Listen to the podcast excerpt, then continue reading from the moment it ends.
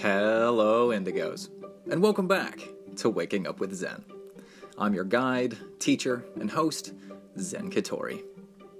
Last week marked the beginning of the Chinese New Year, and we are now in the year of the ox. Today on Waking Up with Zen, I wanted to celebrate this special occasion by telling you a Zen allegory about an ox. It's called The Tending of the Ox. which actually starts us off right at the beginning of Noah and the flood, and will take us the rest of the way through Noah's story. The tending the ox allegory is broken up into 10 images and poetic verses. The 10 ox herding pictures describe the Zen path to enlightenment.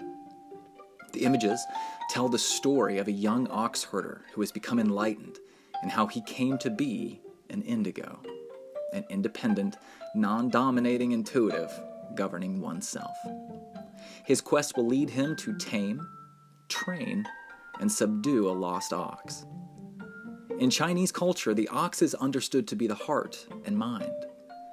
The goal of Zen is to control both, your heart and mind, because your thoughts and your love, or desires, are truly what create everything in your world.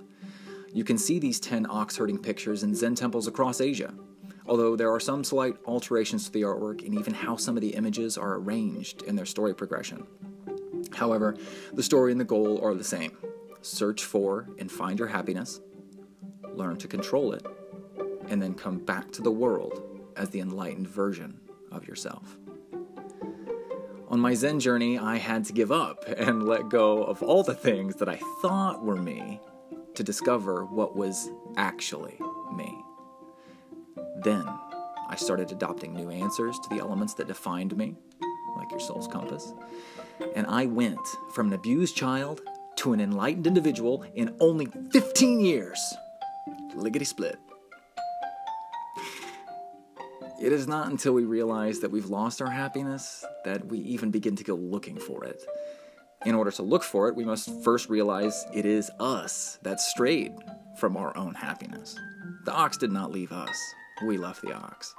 We did this when we were children, which created our manufactured egos. Now that we've lived in this negative world, we know we don't want it anymore. So now we have to create our enlightened egos. And this is the beginning to the end of your sadness. But how do we do it? Find out today on Waking Up with Zen. Recently, on Waking Up with Zen, we've been discovering that the living world that surrounds us is actually a multidimensional mirror that reflects our beliefs, thoughts, emotions, words, and actions. Everything that surrounds us is just a direct reflection of ourselves, the one we've allowed ourselves to become. The living world that currently surrounds us is the result of all the answers we've been giving to the universe since we got here since we became human. We were forced, however, during our childhoods, to adopt answers that were not our own, which is the source of all the chaos in our lives. Now, this didn't happen in a single day, it happened over time through kicking and screaming and fighting and defiant behavior. For 18 years, 24 hours a day, seven days a week, we were named, told how to behave, when to eat, sleep, and play, and whether or not we deserve love and affection. Plus, it was reinforced by everyone in the container we grew up with. None of us can escape who we had to become in order to survive our childhoods. This person we had to be when we were growing up is what I call our manufactured ego. However, there is free will for all of us, and change is a natural and constant part of the human process, thereby allowing you to change your living world by clarifying a new you, which is what I call the enlightened ego. And through kicking and screaming and fighting and defiant behavior of the manufactured self, you will swing back to the way you wish it had been all along, to your enlightened ego. It's the same thing I've been saying. Search for and find your enlightened ego, rehearse and become your enlightened ego, and then come back to the world to be an example of joy, excitement, and well being. Mm-hmm. Remember, a lot of people are children and they're all monkey see, monkey do. It's just that the television, the tablet, the phone are their only examples of happiness in their reality. Everyone else just works and tries to deal with life. A majority of people are just waiting around to die because they were told this is not heaven. There are avid, die-hard communities and countries of people who are all just waiting around to die and go to gatherings every Sunday to reconvince themselves to wait for death and suffer a little bit more before they die. You are then to drop off 10% of your self worth, value, and love to the man in black. And you don't even get a guarantee you'll make it to heaven or that God will actually love you. It's a gamble. This is Pascal's wager. Might as well go to church because you can't prove what will happen when you die, so you should believe in it.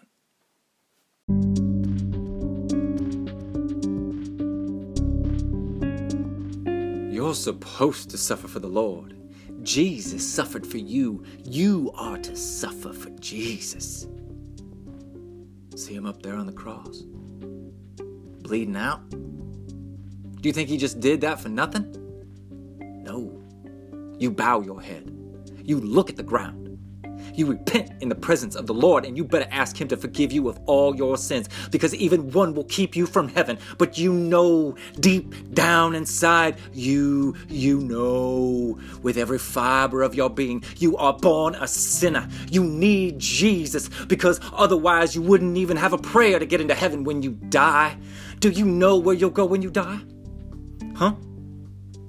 Hell where you burn and you suffer a lot more than you'll ever do here, I assure you. Oh, you think you'll had such a bad life? Wait till you're writhing in agony in the fiery pits of hell, screaming, wailing, gnashing of teeth. You better get on your knees and prostrate yourself in front of the Lord, and you better pray. He forgives your condemned soul, because I wouldn't. May God have mercy on your soul if He chooses to do so.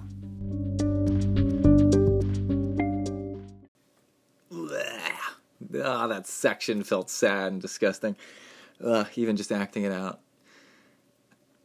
Sadly, people really believe this stuff and believe that this is what church is all about, and that's how church has become. It's no longer a mystery school for the individual to grow and learn and graduate from. It's become a prison that wraps you in and forces you to tithe and hold yourself low, prostrate, and, and to, to drop yourself down, to kneel, and to be subordinate when you shouldn't be. And the thing is, is that all these people can't wait to die so they can get to heaven. They just want to deal with this crappy place and all its crappy inhabitants and all the nastiness and ugliness only as long as they have to, so they get a lottery chance to get to heaven. This is why Pascal's theory is the basis for a lot of people's faith. The faith that life really is a sucky place and everyone in it who does not go to this right church or is bad, not important and kill them if you have to, they say, through war, famine, or prison, because they're sinners and bad people. And God will save them if they, if they really should be. And then these people, and then these people have children and convince them this place is crappy and all its inhabitants are crappy as well. Thanks, guy who couldn't pull out. Thanks, girl who has low self esteem. They believe their entire life is only something you have to get through in order to get to the place you really want to be. Can you see how this thought could kill you? Could you see how this singular thought that you're not in control and that you're not God would separate you from your happiness? And the idea that there is evil in this world just that idea At the end of 130, in chapter 1, 131, all things are very good. And then you have this tree of the fruit of knowledge of good and evil. Ugh. Do you see how that could separate us from our happiness?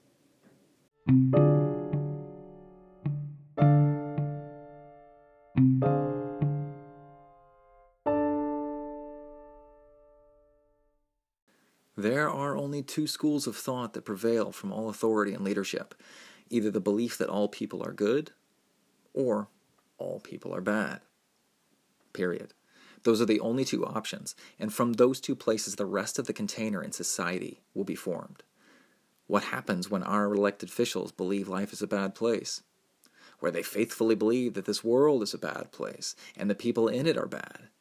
God this, God that, blah, blah, blah. Insert my opinions about the group that is not donating, voting, fighting, agreeing, following, or submitting to our group's thoughts about their conformity.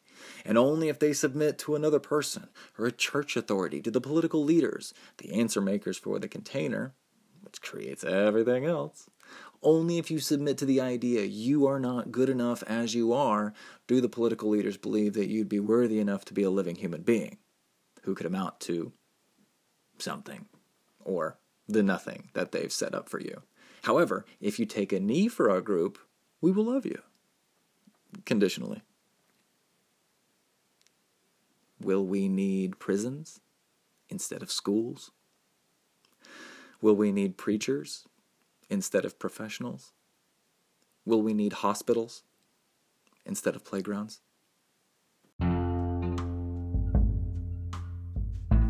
In the last episode, The Prime Effects of Belief, we learned about the qubit, the magical awareness tool for seeing the container. By seeing the container, you literally have seen the end of someone. You see, everyone is always whole and complete, and by seeing their container, you see all the possibilities for their life. We learned earlier on that our life container is determined by the three questions Where are we? What are we? And why are we?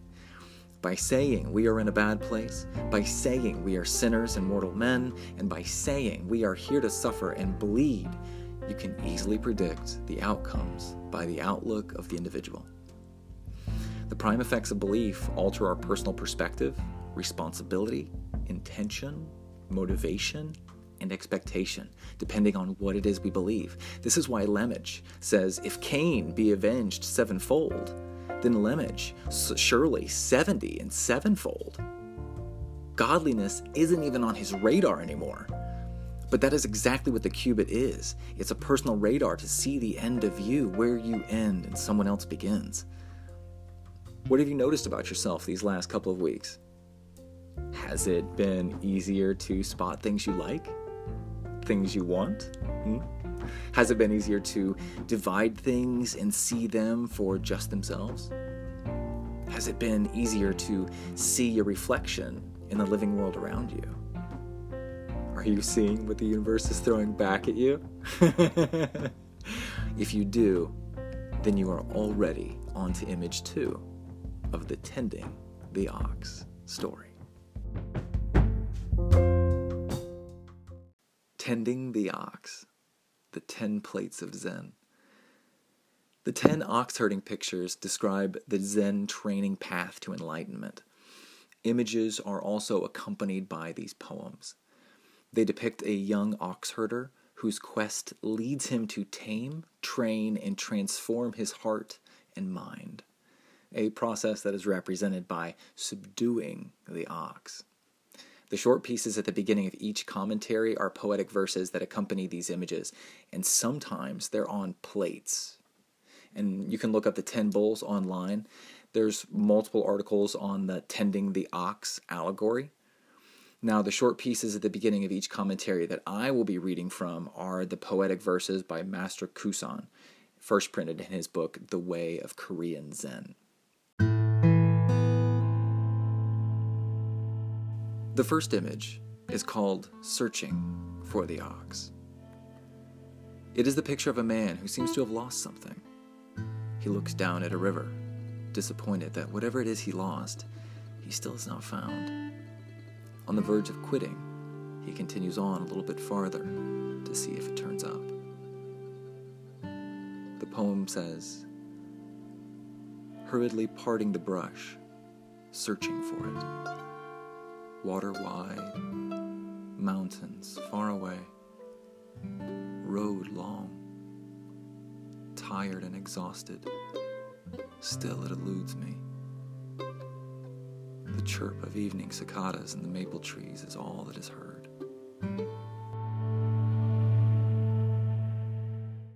Our cubits begin here. From the Zen perspective, because now you're looking for your happiness, you finally realized you've lost something. Just like Noah. Just like the man in the ox herding image. The ox, or personal happiness, comes from having peace of mind and a free heart. In doing so, the thing we're looking for is, in all essence of the word, alive. Our happiness changes the way that the river of abundance has four heads, the way the garden is bigger than a dime, and the ox will move. Meaning that when we look for our happiness, it is a singular thing, right? We didn't lose a herd of cattle. That's more like real life or real society. People tell you this is supposed to make you happy. No, no, now that. No, no, now this. Oh my God, did you hear about the latest thing? Now, all of a sudden, your happiness is never centrally located. It's separate and it's impossible to align because you can't align a herd of cattle.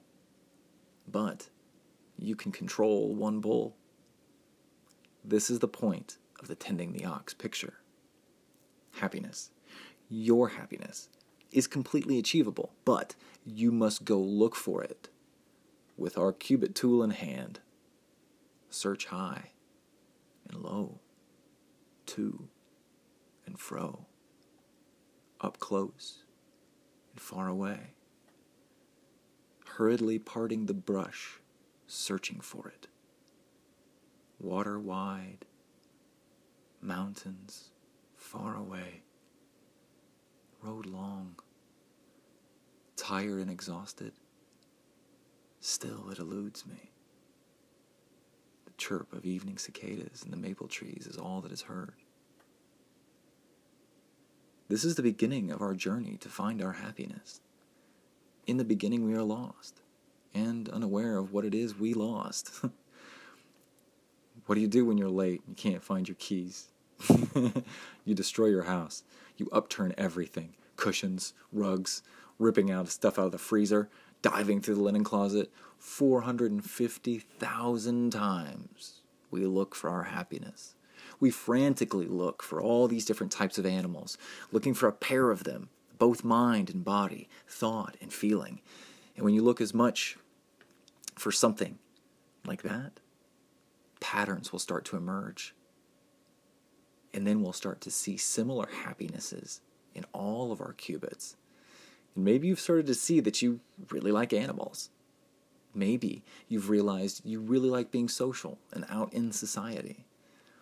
Maybe you've discovered that you keep finding yourself relaying messages or delivering things. Whatever it may be, you'll find that you have a line with the six elements of your soul's compass name, energy, love, tribe, outcome, occupation. This line that you discover for all of these elements, which inevitably lead to your happiness, are the ox's footprints.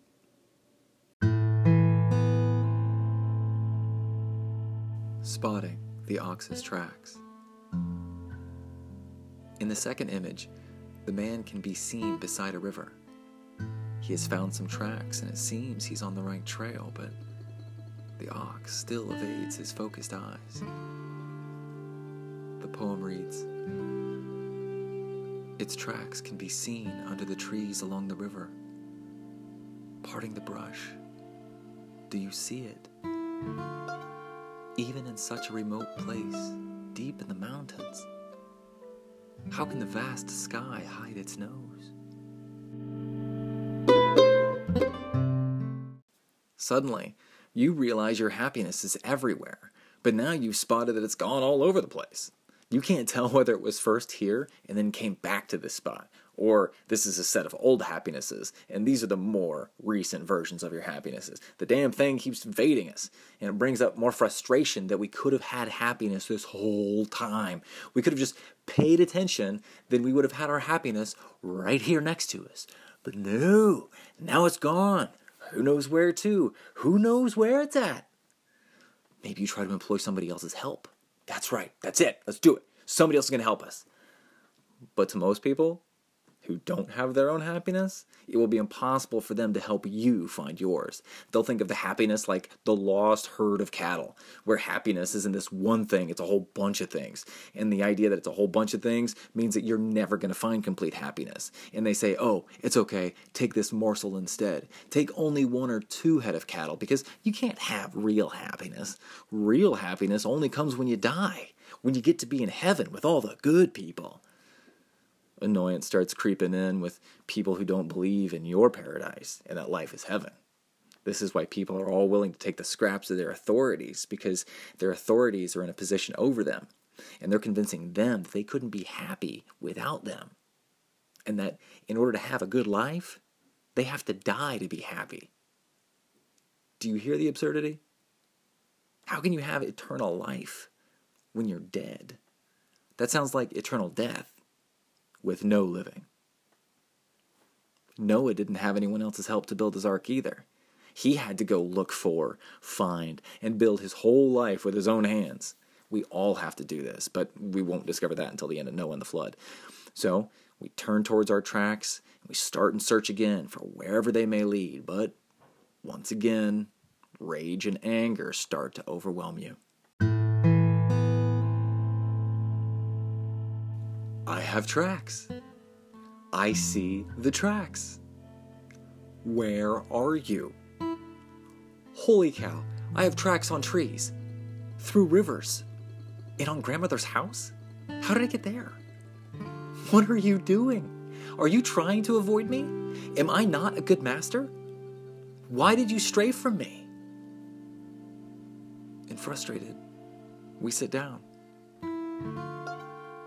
you might be confused about where the ox is. But one thing has been proven your happiness, the ox, exists. Knowing now that happiness is real, you're no longer trying to prove the ox exists anymore. You've gone beyond that step. Now you know it's real. Now you're just pissed you can't seem to find it. and suddenly we plop down on the ground, annoyed and slightly defeated, but aware happiness is out there. Our mind has gotten to a new step, and we suddenly stop using our eyes now. And we stop trying to see the ox, and we just let the things blur in front of us, and we stare off into the abyss of time and space. Let's wrap in verse 1 again. Hurriedly parting the brush, searching for it. Water wide, mountains far away, road long, tired and exhausted. Still it eludes me chirp of evening cicadas in the maple trees is all that is heard. Its tracks can be seen under the trees along the river, parting the brush. Do you see it? Even in such a remote place deep in the mountains, how can the vast sky hide its nose? An oriole calls from a green bough. Warm sun gentle breeze, willow lined river. And in the midst of your visualization, you suddenly hear the ox moving through the brush.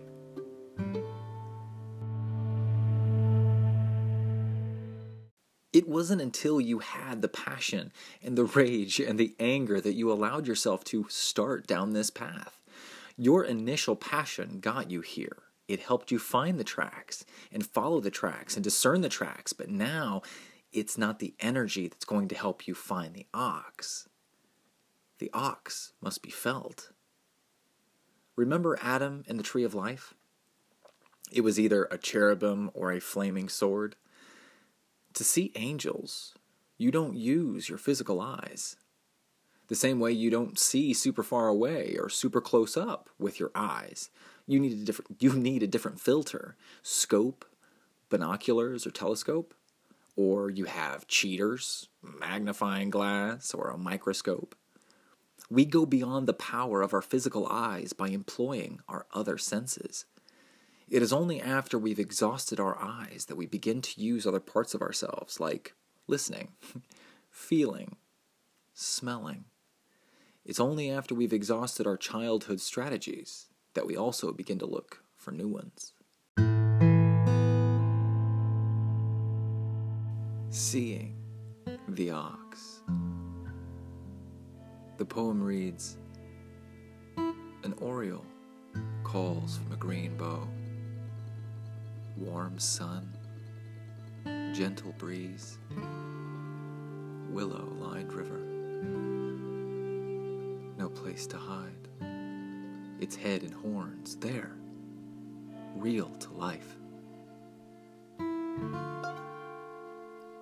The third image is the man on one side of the plate, and as you scan your eyes from left to right, you see just the head of a black ox on the right hand side of the plate opposite the man. It's like the overly dramatic moment in Kill Bill, part one, where the bride meets up with O-Ren towards the end of the movie. The ox has this surprised look on its face, and the man has a look of finally. But now that you've found it, how will you make it come with you?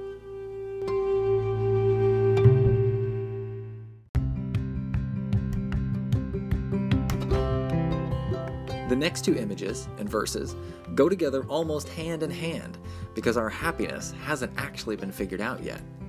Just because we know we are unhappy doesn't confirm we know what is and what will make us happy. We only know what we've known from our past experiences. You don't know what you don't know. Plate number four is called Capturing the Ox. The poem reads With all my effort, I take hold of it. Strong and stubborn, it is hard to control. One minute it is on the high plateau, the next in a place deep among the clouds. Plate 5 Herding the ox. Never be without whip and tether, or it might stray in the world. Herded properly, it will become tame. Untethered, it will follow, unforced. With all my effort, I take hold of it. Strong and stubborn, it is hard to control. One minute, it is on the high plateau, the next, in a place deep among the clouds. After he's seen the ox in image two, he's fought off O-Ren's initial bodyguards and achieved the third image where the bull is now attached by the nose with a lead rope as the man is struggling with all his might to overpower the ox. Here's where the sound of motorcycles overwhelm the speakers. And the bride hears this and looks at O-Ren, and O-Ren says, You didn't think it'd be that easy, did you? And the bride responds with, For a second there, yeah, I did. Remember how we kept finding the tracks all over the place when we initially set out to look for the ox? And remember how there's always light and always dark everywhere at any given time? If the sun is out, it casts full shadows. If it's night, then we see stars. Both are always available to us. This is why happiness is found everywhere. Depending on your day and attitude, what was once pleasing is now crap. What was now stupid is now cool. The ox, our happiness, will be on the plateau one minute and in the clouds the next because we can see happiness in the world, in a forest, home, river, mountains. This is exactly why these tracks are found all over the place and why the ox will pull us everywhere.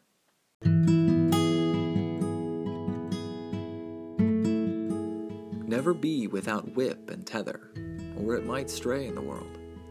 Herded properly, it will become tame. Untethered, it will follow unforced. Sometimes our happiness, well, what we think is our happiness, doesn't make us happy anymore. But sometimes it returns us to a state of past security. People don't really like change or changing. We actually crave familiarity. The problem then becomes that we tend to stay in the same pattern that wants to gravitate back towards our manufactured selves. So even if the ox is not straying, you have to be diligent so it knows you're watching every move it makes. Remember, the creative process goes from the soul to the mind with our beliefs causing our emotions, which we throw at the universe.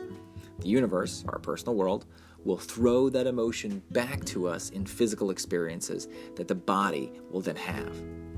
This generates feelings, which are then relayed back to the mind via the body. Now, the mind evaluates the full experience and the return experience and then throws another emotion at the universe. Essentially, the world is a living reflection of us. And it takes some time once we change things, once we throw a ball into the universe's court for it to return the ball back to us. So even though you want your best relationship right now, you want to lose weight right now, you want more money right now, it won't happen overnight. You'll have to retrain yourself for a while to create a new habitual pattern, which means your happiness will keep wanting to go back to the way it was. It's familiar. Hmm? You have to keep it focused. You have to keep it on track. This is the fifth image. Now that you've caught your happiness, you'll need to keep it moving in the right direction. You'll have to learn to not only know yourself, you must also know your happiness and then keep them balanced. In the fifth image, many things have changed now. The interesting thing to note in certain allegorical images, the ox who was colored black in images 3 and 4 has now turned to white. The man is leading the ox without using his physical strength. And you can tell not only from the man's gait, but also that there's a slack in the lead rope now. And it sags as the ox walks easily beside him. And it appears to even have a smile on its face. But the man's face is very focused in the fifth image. Even though everything is going his way, the man is not necessarily happy himself. It's like when you finally memorize your lines for your part in a play and now you're off book, right? And now you're told you can't use your script anymore. You have to do it all from memory. You have the lines in your head, but you have not been able to relax into them yet. So you have to still stay focused on the lines and kind of stay in your head rather than allowing your emotional involvement with the scene to happen as well. So now you're leading your happiness, and your happiness is walking happily beside you, but you still have to maintain focus effort. You still have a couple more weeks of rehearsal before we get to Tech Week. With all my effort, I take hold of it, strong and stubborn it is hard to control. One minute it is on the high plateau, the next in a place deep among the clouds. Never be without whip and tether, or it might stray in the world. Herded properly, it will become tame. Untethered, it will follow unforced.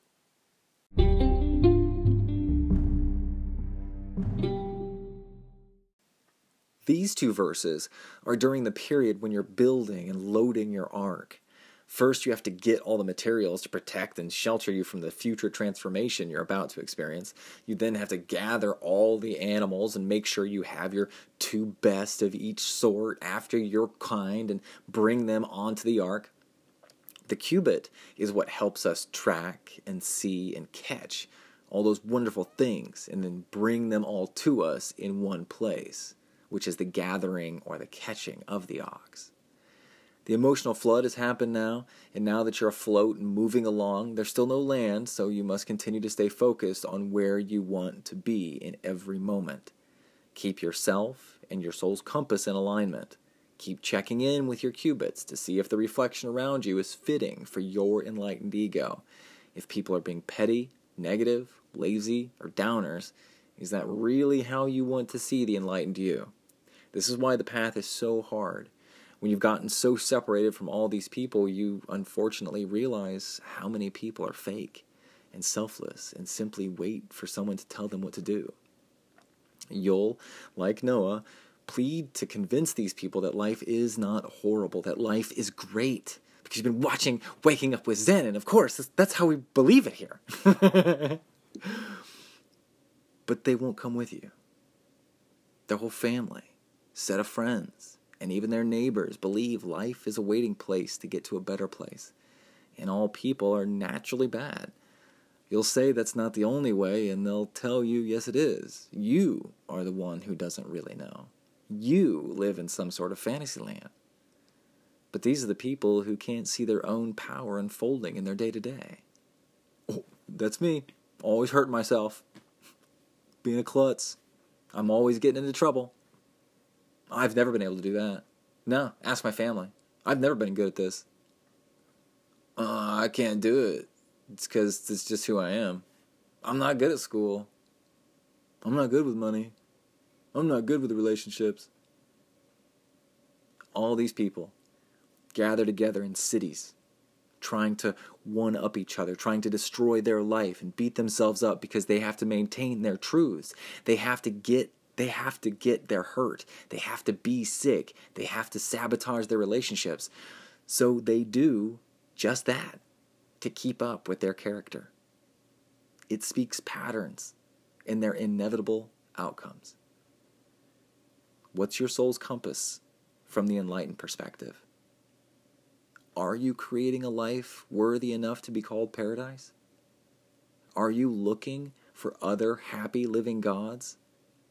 Can you see the fullness of who you are, mind, body, and reality from the soul's perspective?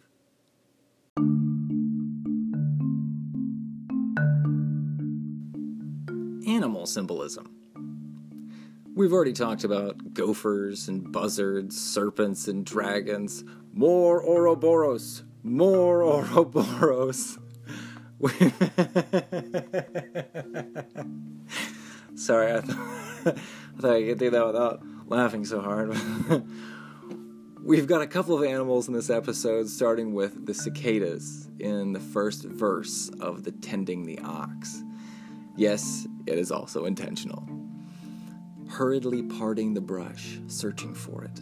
Water wide, mountains far away, road long, tired and exhausted. Still, it eludes me.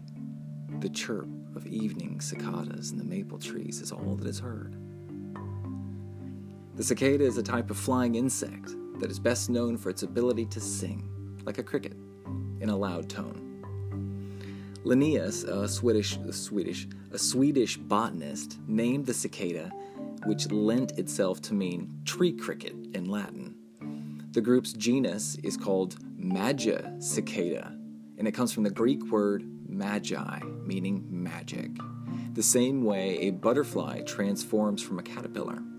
The life cycle and metamorphosis of this cricket was observed by the ancient Greeks, Chinese, and Mayas, and was considered to be magical.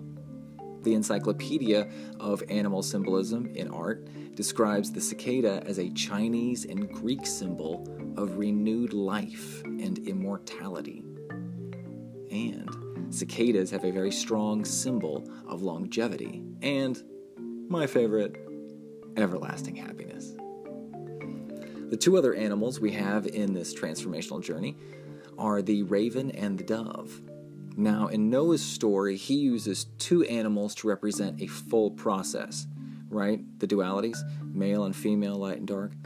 The raven and the dove are the two sides of the same process. So instead of one singular snake eating its own tail, the Ouroboros, you have a raven to represent the first part of you and your life up to your own search for your happiness. The dove will now be the second half of the same transformational process, which gets you back to the same place under new circumstances, with new abilities and a bigger picture on life, the universe, and our human condition. This is also the dual nature of the manufactured ego and the enlightened ego. One gives way to the other, feeds the other. However, it's only the answers we give and the commitment to those answers that make things stay that way. The raven is used in all types of lore and mythology, from Aesop's fables in the West to being an unclean beast in the East.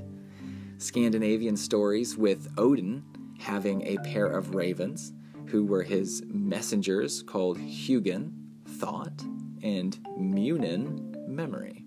Isn't that fun? Odin was also known to shapeshift into a raven, meaning the raven could actually bring spiritual messages to the world. Raven was also known as a trickster and a wise being. In the Pacific Northwest folklore, Raven was the one who stole sunlight from someone who would like to keep it and keep the world in total darkness. Sometimes, though, the raven was also seen as a bad omen. uh, the Christian communities, uh, it was foretold that wicked priests would be turned into ravens when they died. However, ravens are very playful and are excellent tool users. They find interesting ways to open up nuts and get water, as Aesop told us. They're also very vocal about things and can be taught to speak. Ravens actually incorporate and mimic the calls of other species. The dove is just as saturated in lore and legend, but most of it tends to center around all of the traditional feminine and mother symbols. The song of this totem tells you to mourn what has passed and awaken to the promise of a new future. This is why when Noah sends out the dove, she is his prophecy of the new world and is the beginning of this new motherly womb of love. The earth is a female planet, hmm, and the mourning dove helps remind us creation and new birth are available to all of us. Once she does not come back, it symbolizes the prophecy is complete. The dove is also symbolic for innocence and purity. It is also symbolic of the in between times of the spiritual and physical realms and a thinning of the veil, so to speak. This is symbolizing that you are moving closer to your destination of seeing this heaven for yourself dove also helps to relieve inner trauma and turmoil that might have come from that. Christians see the dove as a symbol of peace. Plus, it has the olive branch when it returns to the ark for the final time. And remember, Christians believe the raven is a bad omen, so the dove in the dualistic world is considered the good one or the clean one. So their literal interpretation of this story would naturally influence their love of one over another seeing the raven as something negative and the dove as something positive. However, they are who we used to be and who we want to become. They are both part of the process, the raven and the dove. We just tend to get caught up in the most, the first, or the best. The Ouroboros, the ox, the raven, and the dove all say the same thing, but in a different language, different culture, which are also influenced by the natural world around them. In America, we don't have oxen, but we do have ravens and doves, depending on where you live. Maybe you've got snakes, but I doubt they eat their tails. they don't know what they're missing.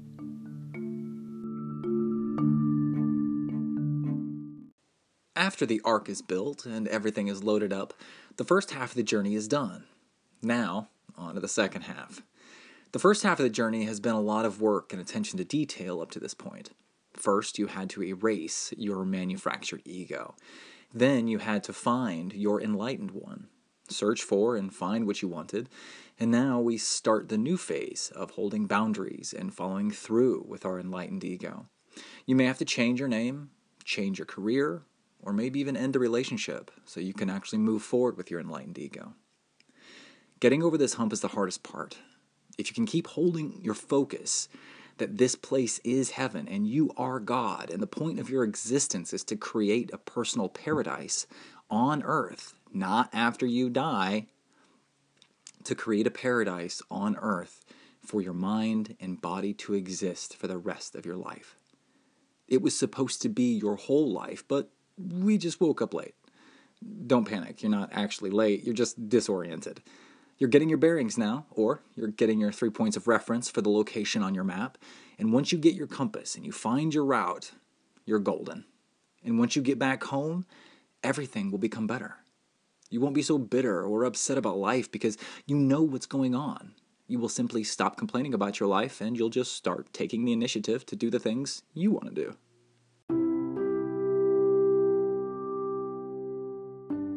In the sixth image, the man is now seen riding the ox while playing a flute as the ox continues on homeward.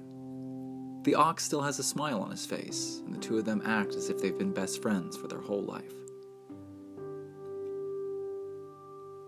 The poem reads Riding the ox, meandering homeward, seeing off the evening clouds, playing flute, clapping and singing so happily, knowing well, why speak of it? When you know, you know. When you know you're happy, you don't have to tell anyone you're happy. They feel it. You say nothing and you are happy. You find yourself making music in accordance with nature and yourself. You found these moments of alignment. Now you're beginning to have control over these parts of your life. This is around the same time Noah is seeing the tops of the mountains. 10 months and one day into a 14 month journey. 8 2. The fountains also of the deep and the windows of the heaven were stopped, and the rain from heaven was restrained and the waters returned from off the earth continually. And after the end of a hundred and fifty days, the waters were abated. And the ark rested in the seventh month, on the seventeenth day of the month, upon the mountains of Ararat. Ararat means the curse of trembling, the curse reversed, or precipitation of the curse. I've also found it to mean high ground or sacred ground, because the mountains of Ararat were considered sacred to the Armenians. Mount Ararat was a volcano, but is now dormant. The natural energy that a volcano gives off is felt by your body, but not necessarily picked up with your eyes. Next to the flat lands leading up to the mountains, Mount Ararat seems to dwarf the mountains behind it. Plus, at over 5,000 feet, it seems to extend into the heavens. So, if you don't believe all this is heaven and only the sky is heaven, you will think super tall things are more heavenly. This mountain, that person, Tower of Babel, all stems from mortal man's belief he is not God and he is not in heaven. You've done a ton of work, and now you're starting to see the new world emerge from all this emotional energy that was overwhelming you. And where do you come to rest? Mount Ararat the sacred high land that reverses curses.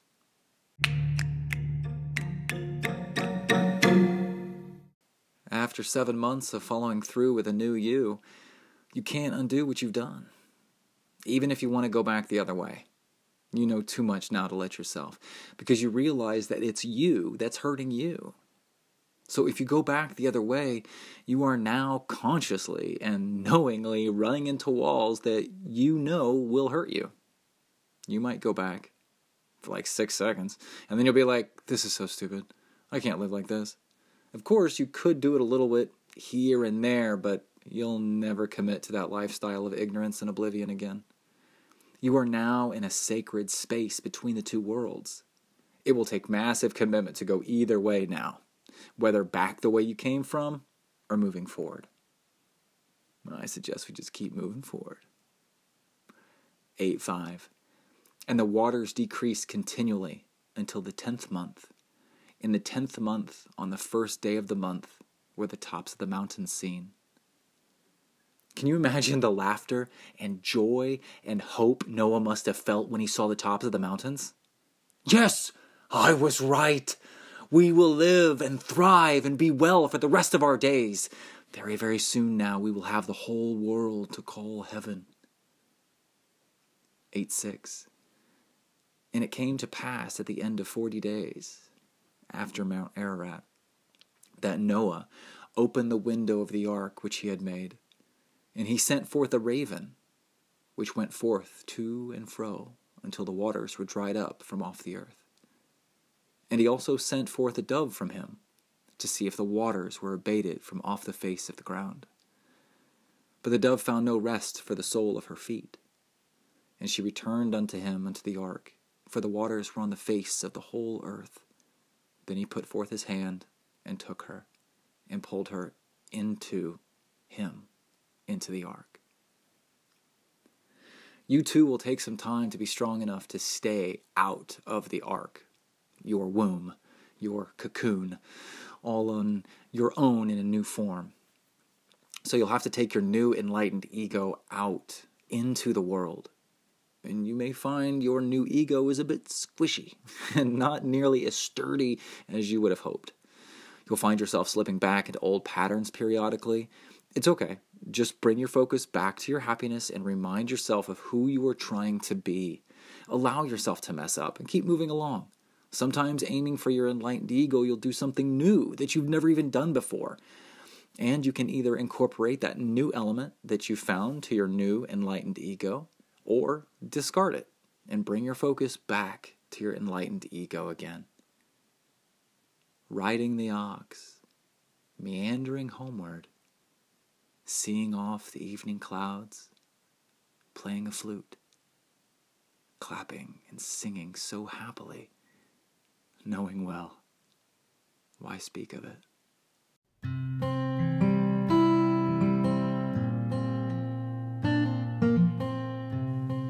Plate number seven Ox forgotten.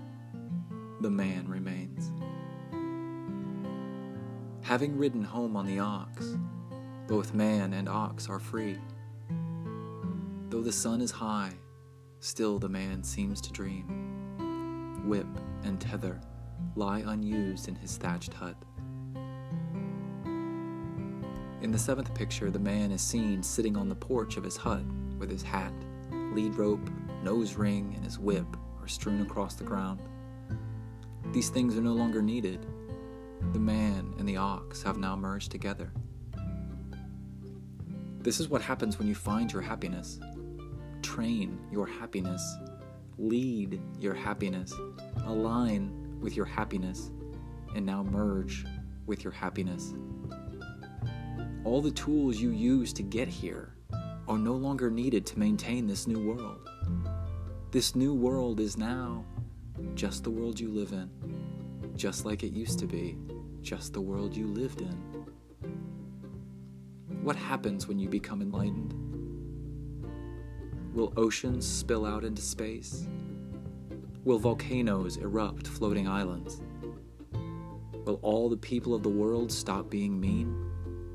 No, no, and no. What happens when you become enlightened? You align yourself with your happiness. Now, what does that have to do with the You now consciously know how you are responding to the world. You know it is you who either helps you win or keeps you from winning. Whether you believe you can or you can't, you're right. Having ridden home on the ox, both man and ox are free. So the sun is high, still the man seems to dream. Whip tether lie unused in his thatched hut. Okay, so I have seen that images 8 and 9 have been switched and flipped around sometimes, depending on the artist and the temple. Sometimes the eighth image is a single white circle or blank canvas, and the other times it is a cherry blossom. The first time I saw these images, the eighth image was the cherry blossom tree and not the blank canvas. Now, we've talked a lot about animal symbolism, but not too much about plant and tree symbolism. Remember, I said there's a lot I could teach you about a single cubit? Imagine all the living things you see as a symbolic representation of something. which means the mountains have symbolism, the trees, the rivers, the plants, the animals, the insects, and even the other human beings that are showing up in your world all have certain symbolism, giving you hidden observations about your world that most people take for granted or believe is just the way things are.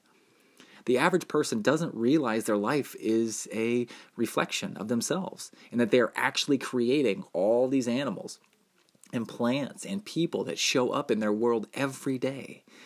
This happens the same way, only certain plants and animals can live in specific regions of the world.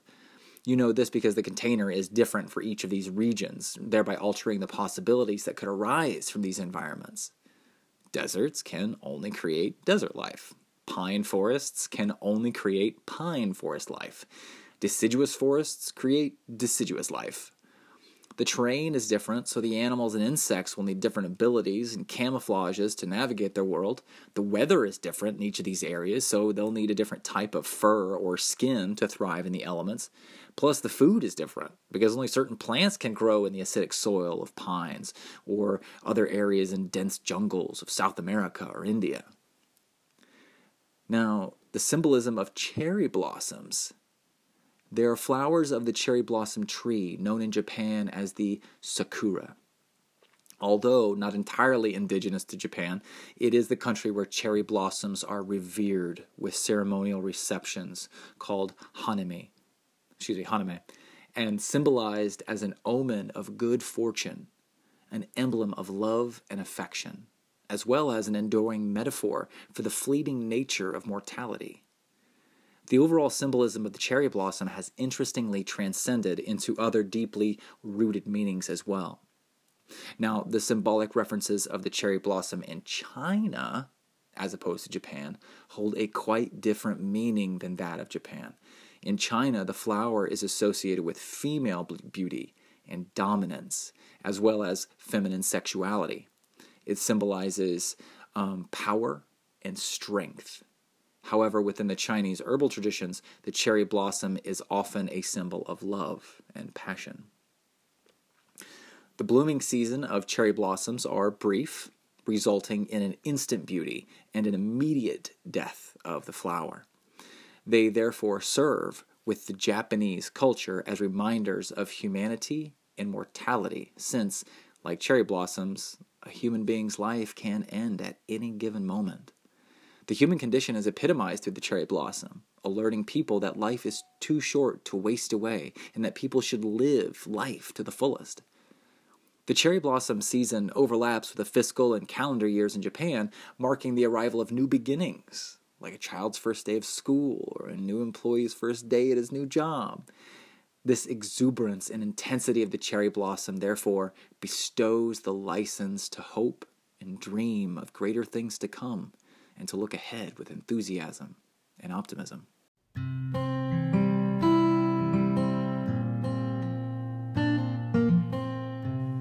Plate number eight Returning to the Source and Origin. The poem reads It is a struggle to return to the source and origin.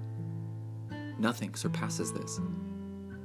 Without sight or sound, unable to see the tree from the woods, the water vast, the flowers red, because it is so.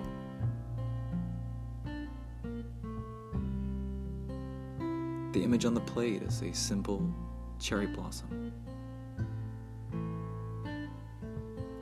All the years that I've been doing research and looking at the human condition from all sorts of different angles and perspectives, one of the most common elements that people seem to totally disregard is time.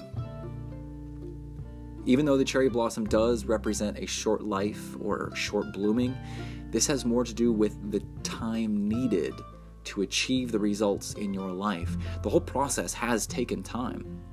From the first moment you noticed you weren't happy, to finding the ox, taming the ox, playing your flute, and returning home to the place where you were and when you first arrived on this planet, you have stripped off all the layers and aligned your inner self with your outer self, and now you are happy. But we still have to keep up momentum. So, even though you know how to make a basket in basketball, the idea is to become perfect at it. swishes every time, where the net snaps as the ball passes through it. And it's even more impressive to be the one who shot the ball rather than a spectator in the bleachers who witnessed it. How did you get so good at basketball, man? Practice, repetition, and a focus on absolute form over and over and over and over and over and over and over and over and over and over and over again.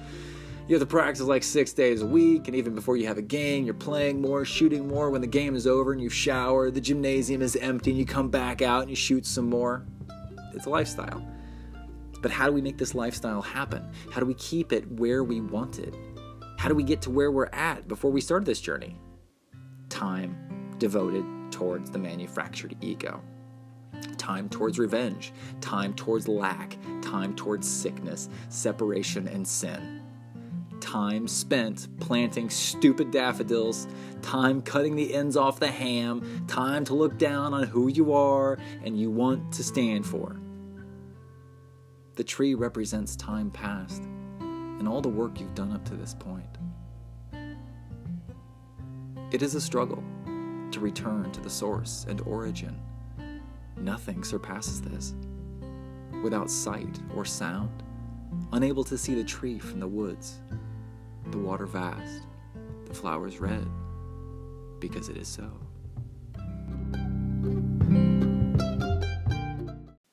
Eight thirteen. And it came to pass in the six hundredth and first year, in the first month, the first day of the month, the waters were dried up from off the earth. And Noah removed the covering of the ark and looked, and behold, the face of the ground was dry. And in the second month, on the seventh, and twentieth day of the month, the earth was dried. In this moment, Noah no longer hides from the world. He has finally come into his own, and the world that awaits him will be of his own creation and design. At this point, you have physically made a change, and a noticeable one to all the people around you. Now you're seeing glimpses of your new world. Miracles are happening all the time now. You're meeting up with people who you feel are a better match to your unique self. You're finding your new tribe, so to speak. This new world becomes more giving and loving and understanding towards you and your desires. You rendezvous with people that want to see you succeed and encourage you to follow your dreams. 8:15 And God spake unto Noah saying, Go forth off the ark, thou and thy wife, and thy sons and thy sons' wives with thee, Bring forth with thee every living thing that is with thee, of all flesh, both of fowl and of cattle, and of every creeping thing that creepeth upon the earth. They may breed and abundantly in the earth, and be fruitful, and multiply upon the earth. And Noah went forth, and his sons, and his wife, and his sons' wives with him. If you're able to endure this length of time, and hold true to your vision and stay committed in yourself, you will be able to see a new world and you will have created your heaven on earth. You will be filled with the spirit of life.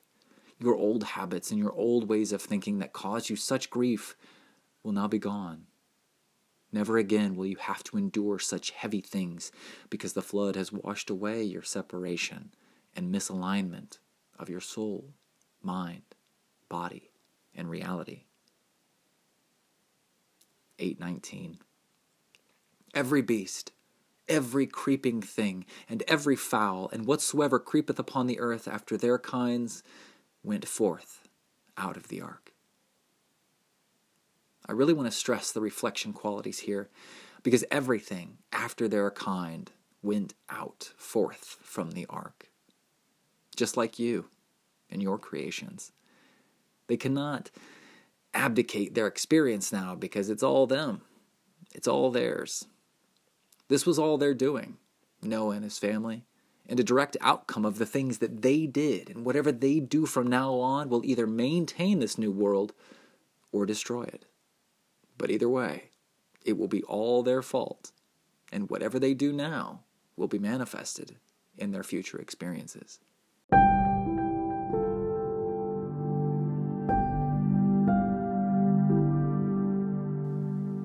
The ninth plate. Man and ox, both forgotten.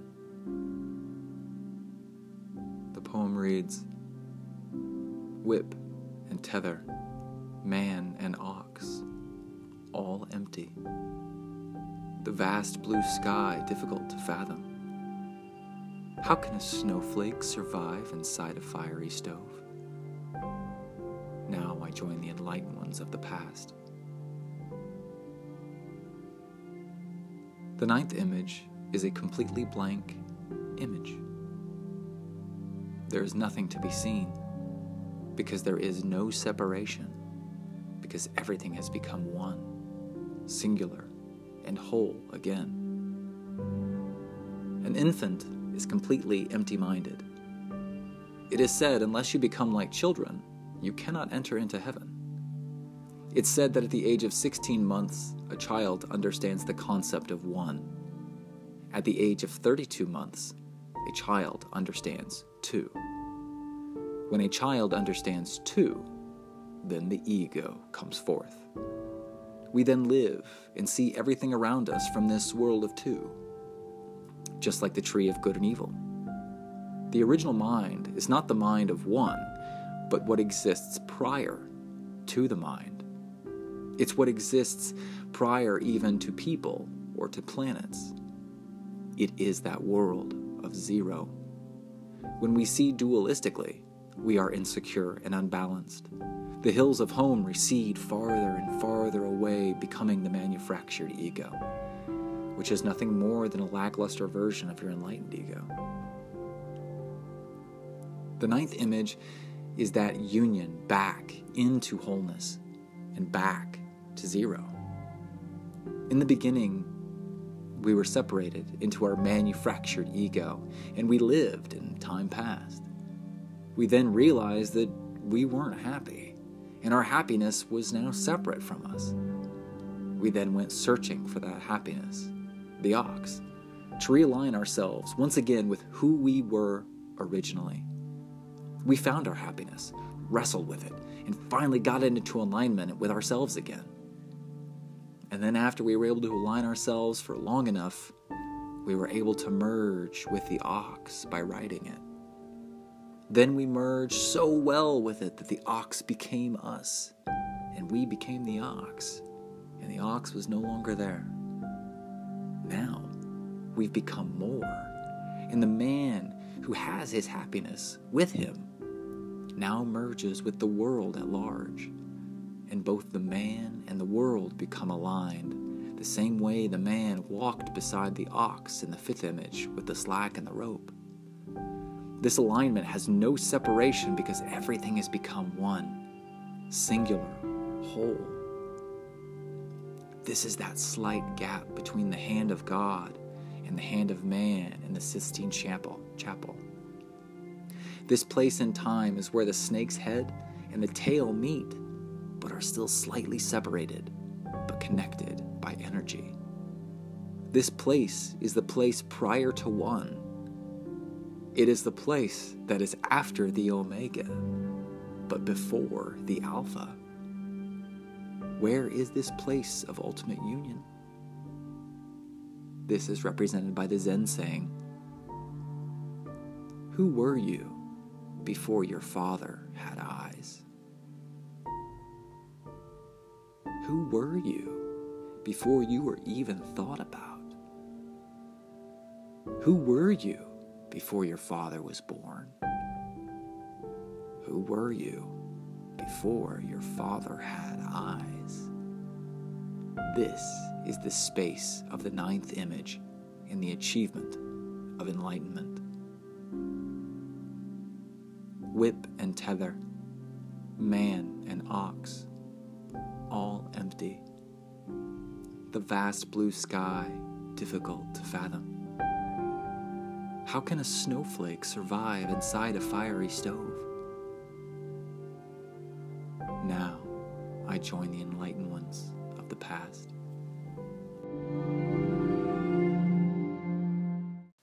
after all things have aligned and you are in your perfect place, you will inevitably look back on your life to see how all these things seem to become or manifest in your life.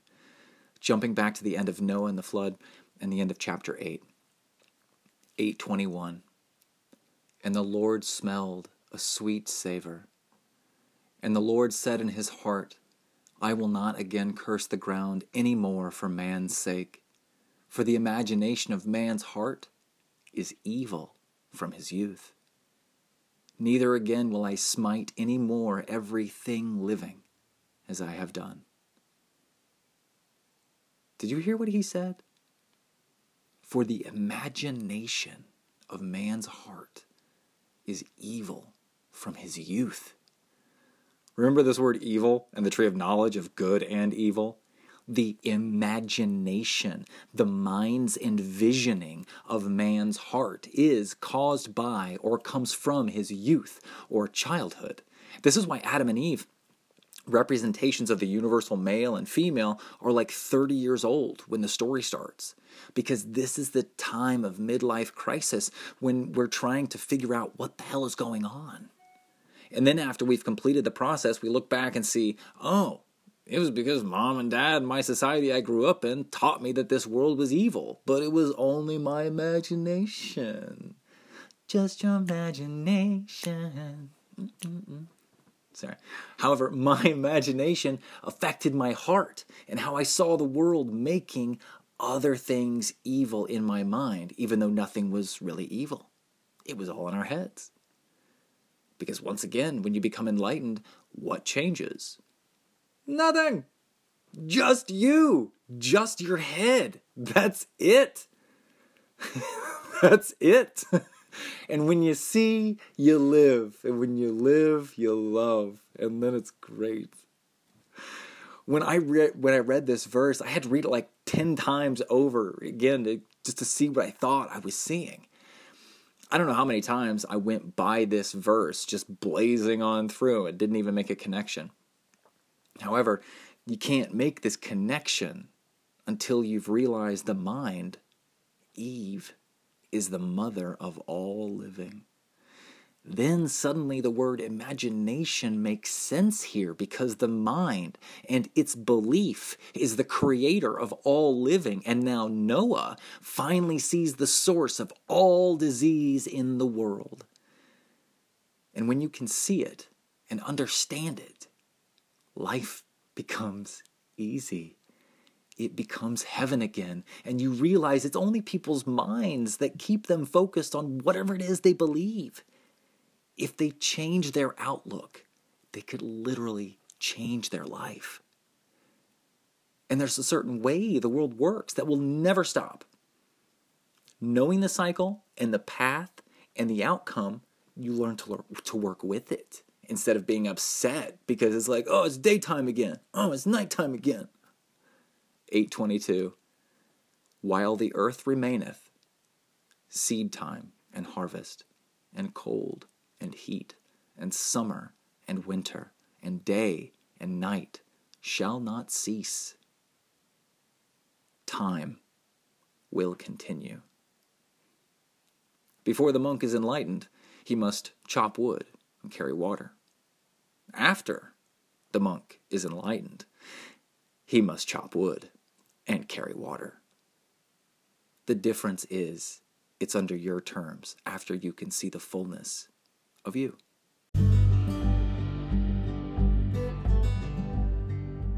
Plate number 10. The final image. Entering the world, hands free.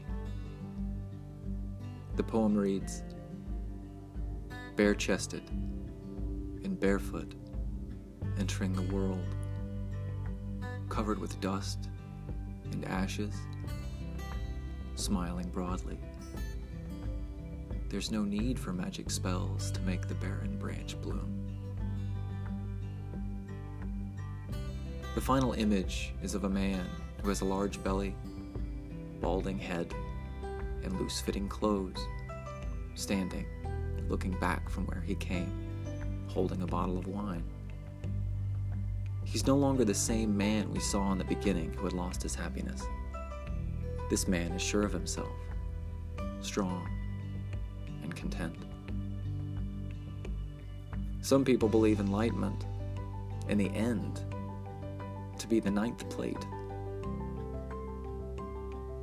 the complete blank canvas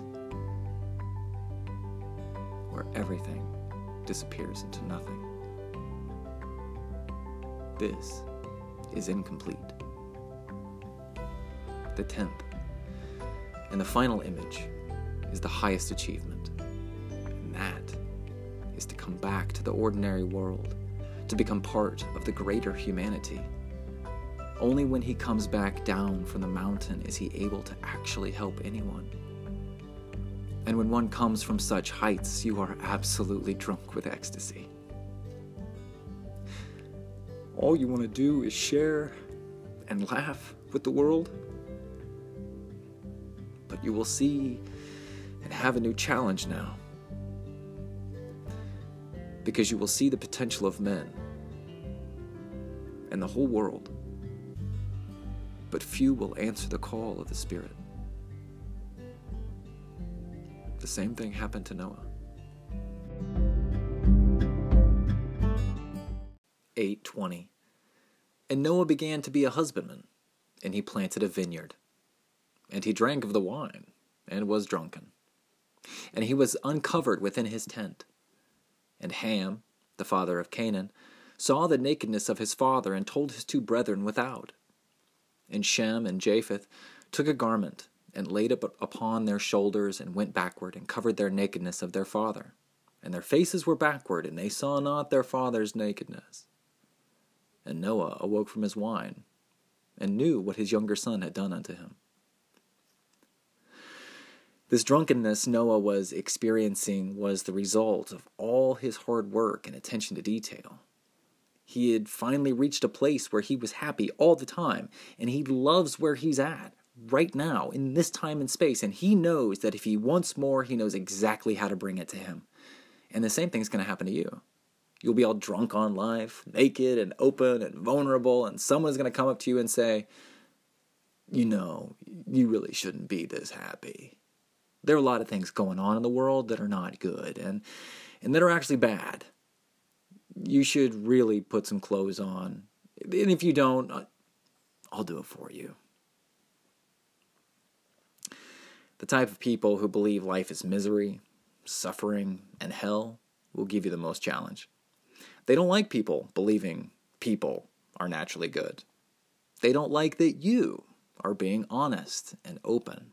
It really bothers these people. And they will literally come over and try to make you change something about yourself. They think free will means we have the free will to conform to our authority's demands, or we get in trouble. Essentially, free will becomes this opportunity to do something for someone else, or I get to control you. Instead of it meaning that each of us have the opportunity to pursue our happiness. And if we don't like what we're doing, what you're doing, or somebody else is doing, or those around us, you have the free will to leave. These haters of life preach free will, but they don't really know what it means. Unfortunately, it could very well be your own family that tries to convince you of this.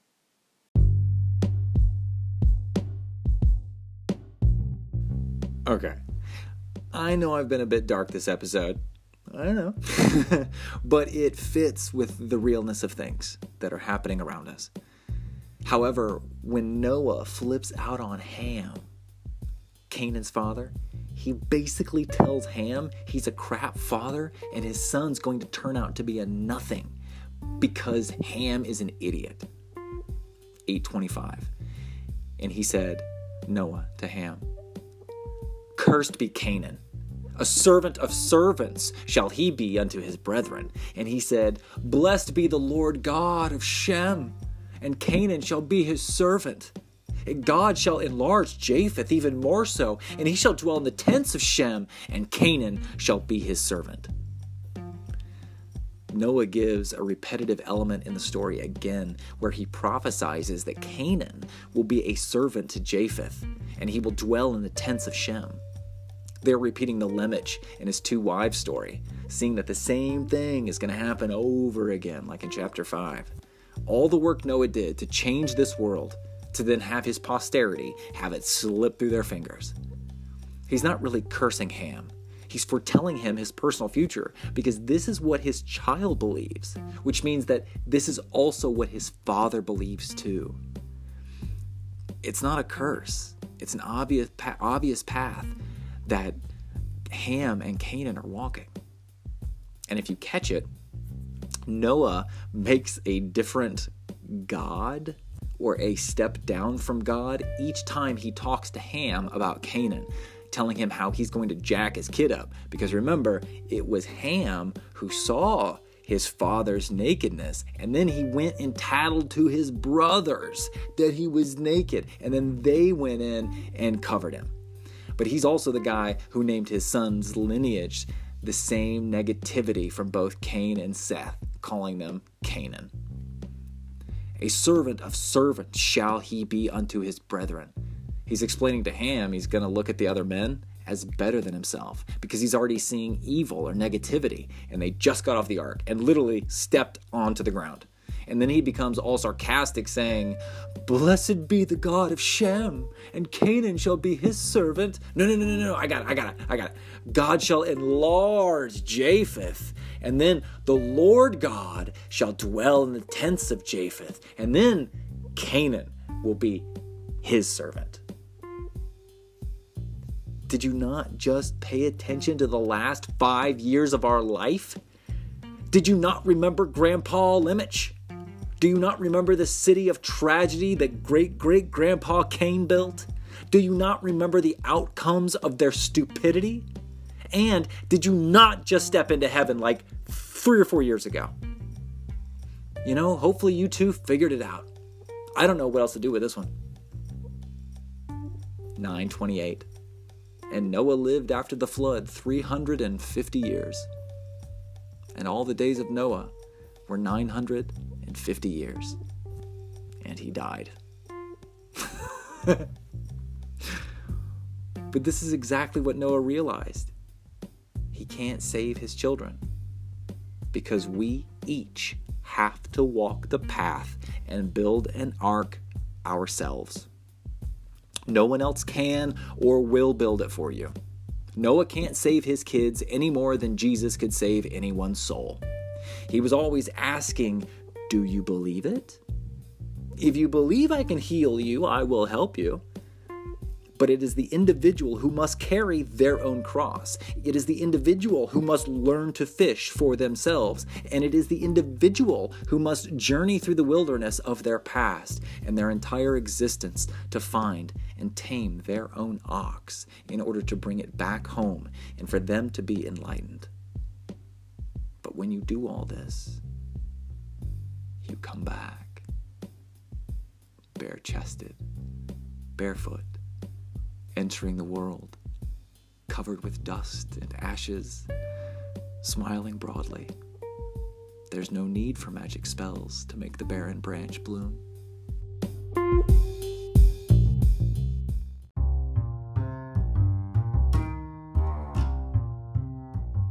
What happens when you become enlightened?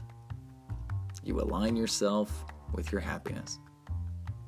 You now consciously know how you're responding to the world. You know it is you who either helps you win or keeps you from winning.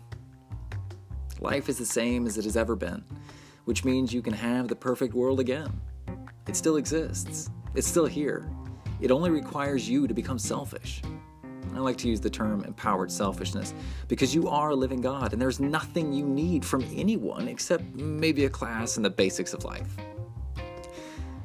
You have the power to create your world because you're doing it right now. You were just never made aware of it and that it was you who was doing it. So, we learn to look outside ourselves, separate ourselves from ourselves, looking to others for approval through smiles that determine who we are and who we can't be. You have the same power as God, except you are standing in the perfect position to determine your next step. Because you've been living your life. You know what you've enjoyed, what you didn't. You know what you'd like to see more of, feel more of, and hear more of in your life, and you're the only one who can really know. Trust your feelings. Trust the tree of life, and you will never be unhappy. Allow every fiber of your being to find happy. Be happy and maintain happy.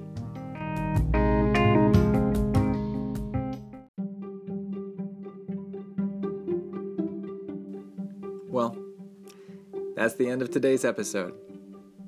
Thanks for letting me share the tending of the ox with you this week. I hope that it gives you real hope and encouragement that you too can achieve this enlightened perspective. Keep referring back to the elements of your soul's compass. This will help rein everything in to keep you focused as you're searching through the wilderness for your happiness. Your soul's compass is simply a personal identity, mission, and vision statement all rolled into one. It makes what you do and where you go and why you do it known to you and others, so that you can bring to you only that which you want. The six elements of the soul's compass are your name, energy, love, tribe, outcome, and occupation. My soul's compass, once again. My name is Zen Katori. I'm an expressive, philosophical visionary whose love is to teach, inspire, and encourage seekers and indigos to be spiritually liberated and personally free through books, speeches, and workshops. This statement helps guide me towards me and helps keep me centered within myself. and if I'm asked a question about the direction of my life and I'm uncertain about how I feel about it, I check in with my soul's compass. And if it if my compass aligns with it or parallels with it somehow, like when I'm doing a partnership or team ventures, I go ahead and do it.